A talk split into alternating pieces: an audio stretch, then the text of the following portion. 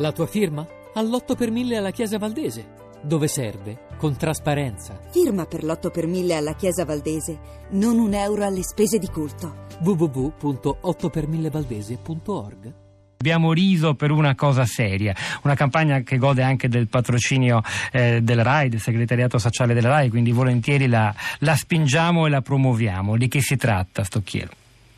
Ma, eh, questa campagna entra proprio nel merito del, del tema che, che, avete, e cioè è una campagna che mira a sostenere l'agricoltura familiare, in particolare la piccola agricoltura familiare nel sud del mondo, quindi in Africa, Asia, America Latina, perché tutto quello che avete detto finora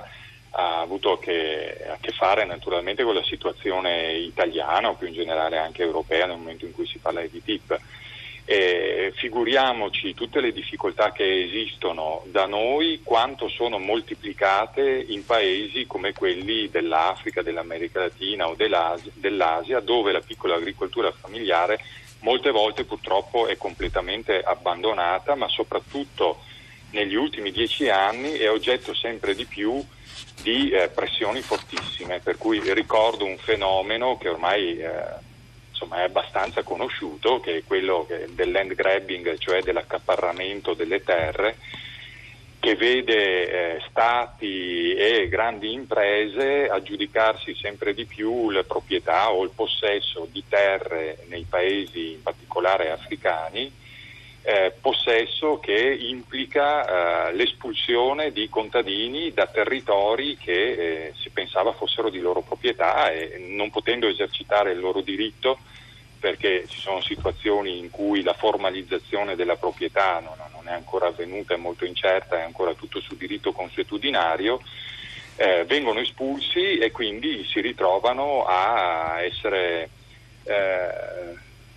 a, a, dover migrare, naturalmente migrare innanzitutto ne, nelle città più vicine, nella capitale a ingrossare le bidonville o gli slums. O a ingrossare le file di migranti che attraverso il Mediterraneo arrivano da noi, noi inconsapevoli delle responsabilità magari non nostre di singoli cittadini italiani, ma di tante realtà imprenditoriali che, che, che hanno sede anche da noi. Senta, Stocchieri, mh, oltre a questo aspetto ce n'è un altro che forse consente di, di mettere insieme, anche se sono scenari diversi, la condizione degli agricoltori nell'Africa subsahariana, nel sud del mondo in generale, gli agricoltori italiani, cioè una difficoltà economica crescente, dovuta in particolare in certe zone del mondo, come voi stessi denunciate con questa campagna abbiamo riso per una cosa seria, eh, c'è stato un, un ruolo determinante della finanza internazionale, della finanza speculativa che a un certo punto quando esplodeva la crisi dei mutui subprime, insomma il, le piazze finanziarie diventavano più rischiose, hanno pensato pensato bene di investire in altro, in commodities, cioè in merci e anche in prodotti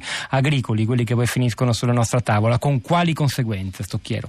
Sì, c'è stata un'enorme bolla speculativa. Questa bolla speculativa non ha fatto nient'altro che aumentare i prezzi dei prodotti alimentari. L'aumento dei, dei prezzi dei prodotti alimentari è andato poi a pesare sempre di più sui bilanci familiari, soprattutto delle popolazioni più povere, per cui uno dei fattori che ha scatenato ad esempio nel 2011 le primavere arabe è stato proprio quelle che una volta venivano definite le guerre del pane.